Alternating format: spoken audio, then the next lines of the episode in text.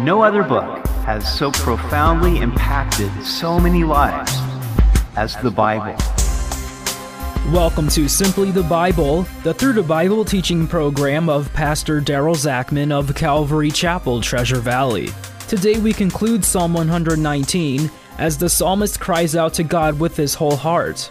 He prays that God will revive him and declares that the law is his delight. We hope you'll join us as Pastor Daryl continues in the Psalms on Simply the Bible. Today we conclude this psalm that is the longest in the Bible and the longest chapter in the Bible.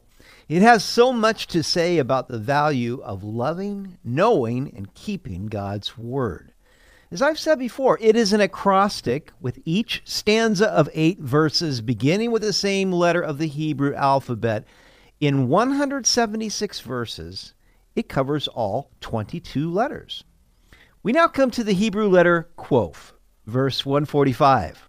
I cry out with my whole heart, Hear me, O Lord. I will keep your statutes. I cry out to you, Save me, and I will keep your testimonies.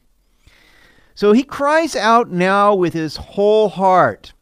John Bunyan, author of Pilgrim's Progress, said in prayer, it is better to have a heart without words than words without a heart. We're not impressing God just to speak our words if our heart is not in it.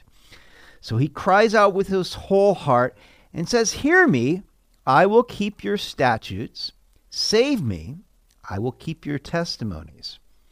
And so not only is he praying with his whole heart, but he is dedicating himself to keep the word of the Lord. And that is a good way to come before God, before his throne of grace in petition. I rise before the dawning of the morning and cry for help. I hope in your word. My eyes are awake through the night watches, that I may meditate on your word. So he gets up before dawn to cry for help from God, and I can relate to that. I get up early in the morning. I, I usually can't sleep that long anyway, but I find those early morning hours to be the best to spend time in prayer. He says, My eyes are awake through the night watches. There were four night watches, each lasting three hours, where you'd keep an eye out for the enemy. And through these, he would spend time meditating on the word. Hear my voice according to your loving kindness, O Lord. Revive me according to your justice. They draw near who follow after wickedness. They are far from your law.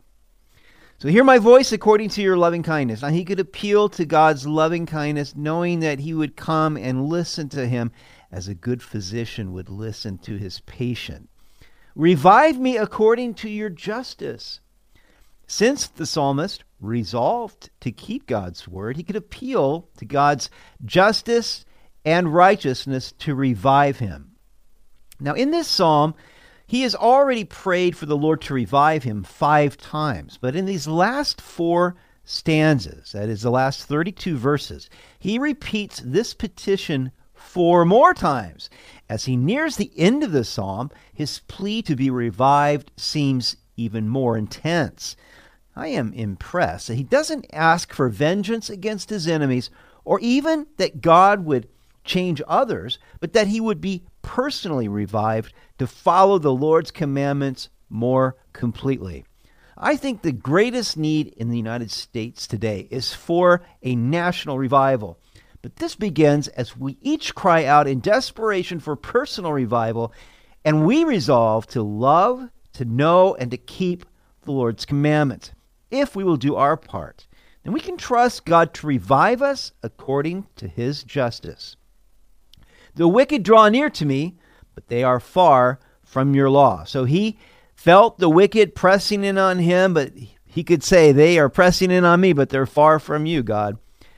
You are near, O Lord, and all your commandments are truth. Concerning your testimonies, I have known of old that you have founded them forever. Do you know that the Lord is near? I think that's one of the best things that we can keep our mind on is just his presence, the nearness of his presence. Yahweh Shammah means the Lord is there. So he says, All your commandments are truth. Not just that they are true, but the commandments of God taken together embody truth. You have founded your testimonies forever.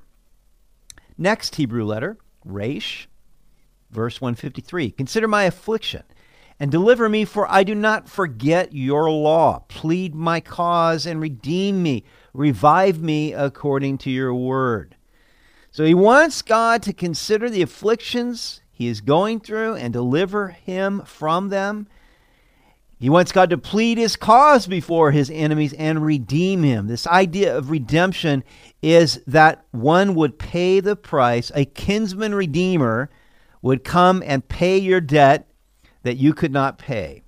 And finally, he says, Revive me according to your word. Second time he asks God to revive him in this last part of the psalm.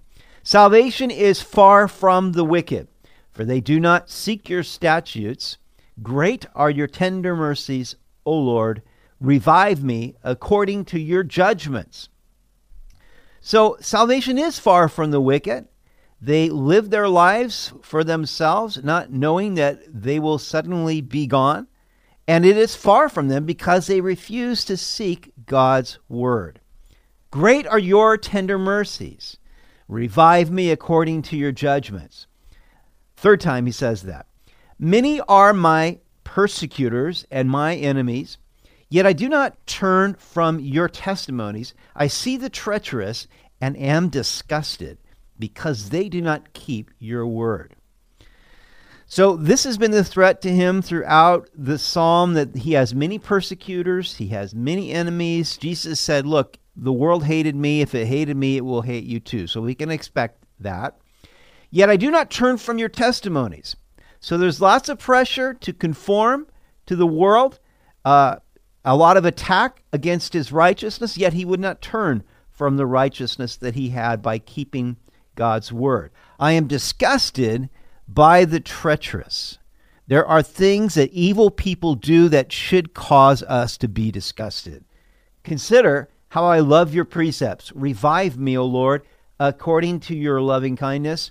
The entirety of your word is truth, and every one of your righteous judgments endures forever. So consider how I love your precepts, he says. God sees and knows our hearts. He knows whether or not we value his word. If we love the word of God, then we will love the God of the word. And if we love God, then we will keep his commandments. Revive me according to your loving kindness. Fourth time, he prays for God to revive him. Now, this is perhaps the greatest appeal. We pray on the basis of God's loving kindness. Jesus said that the Father loves those who believe in him even as he loves his own Son. If we ask God to revive us according to the love that he has for us, then don't you think that he will? What if everyone in the church were to pray this? How might we turn the world upside down as they did in the apostolic church? Every one of your righteous judgments endures forever. That's what Jesus said. Heaven and earth will pass away, but my words will by no means pass away. Next Hebrew letter, Sheen, verse 161. Princes persecute me without a cause, but my heart stands in awe of your word. I rejoice at your word as one who finds great treasure. So the princes are even persecuting him. Now, what is the source of our warfare, our conflict? Ephesians 6:12 says, "For we are not fighting against flesh and blood enemies, but against evil rulers and authorities of the unseen world, against mighty powers in the dark world, and against evil spirits in the heavenly places." Our tendency is to think that it is a battle against people, but God says, "No, it's not. It's against these spiritual forces of darkness. But my heart stands in awe of your word. It is love for the word, respect for it, that is going to be our greatest weapon. I rejoice at your word as one who finds great treasure. He says this quite a bit in this psalm his love for the word, loving it more even than silver and gold. I hate and abhor lying But I love your law. Seven times a day I praise you because of your righteous judgments.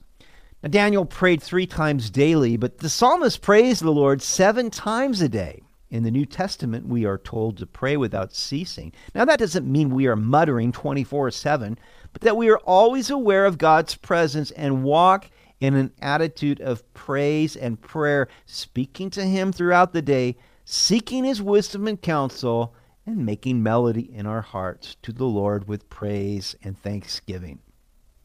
Great peace have those who love your law, and nothing causes them to stumble. Lord, I hope for your salvation, and I do your commandments. So we do have great peace as we keep God's word. Isaiah 26 3 says, You will keep him in perfect peace, whose mind is stayed on you because he trusts in you. I hope for your salvation and do your commandments. Well, guess what? If we keep the commandments of God, we can trust that God will save us. My soul keeps your testimonies, and I love them exceedingly. I keep your precepts and your testimonies, for all my ways are before you. Next Hebrew letter, Ta, verse 169. Let my cry come before you, O Lord. Give me understanding according to your word. Let my supplication come before you. Deliver me according to your word. My lips shall utter praise, for you teach me your statutes. My tongue shall speak of your word, for all your commandments are righteousness. So he has given his lips to utter praise and his tongue to speak to others about the word of God. And that is a great use of those faculties. Let your hand become my help, for I have chosen your precepts. I long for your salvation, O Lord and your law is my delight. Now, if the Lord's hand comes to our aid, then we're going to be okay. He upholds us with his righteous right hand. And he says, Your law is my delight, which has been the theme of this entire psalm. Let my soul live, and it shall praise you, and let your judgments help me. I have gone astray like a lost sheep. Seek your servant, for I do not forget your commandments. So let my soul live so that I may praise you. And it's interesting that he ends this by saying, I have gone astray like a lost sheep. Now, he knew himself. He loved the Lord, he loved his word, but he also knew that he was prone to stray. There is that hymn that says, Prone to wander, Lord, I feel it, prone to leave the God I love. Isaiah 53 6 says that all we like sheep have gone astray. We have turned every one to his own way, and the Lord has laid on him the iniquity of us all. But he said, Seek your servant. Now, have you ever watched children play hide and seek? They are hiding, but they want to be found. Now, we may have wandered from our good shepherd and from his flock, but if we are truly his, then we want him to seek and find us. And with that, the psalmist ends this amazing psalm, having covered the 22 letters of the Hebrew alphabet and extolling the Word of God and the blessings that come to all who treasure it. You've been listening to Simply the Bible, the Through the Bible teaching program of Pastor Daryl Zachman of Calvary Chapel, Treasure Valley. For more information about our church, please visit our website at calvarytv.org. To listen to other episodes, go to 941thevoice.com or check out our podcast on iTunes or Spotify. If you have any questions or comments, please contact us through our website. Tomorrow we'll look at two Psalms. Psalm 120 is a cry for deliverance from the treacherous. Psalm 121 is an encouragement about God's protection. Both are songs of ascents. We hope you'll join us as we continue in the Psalms on Simply the Bible.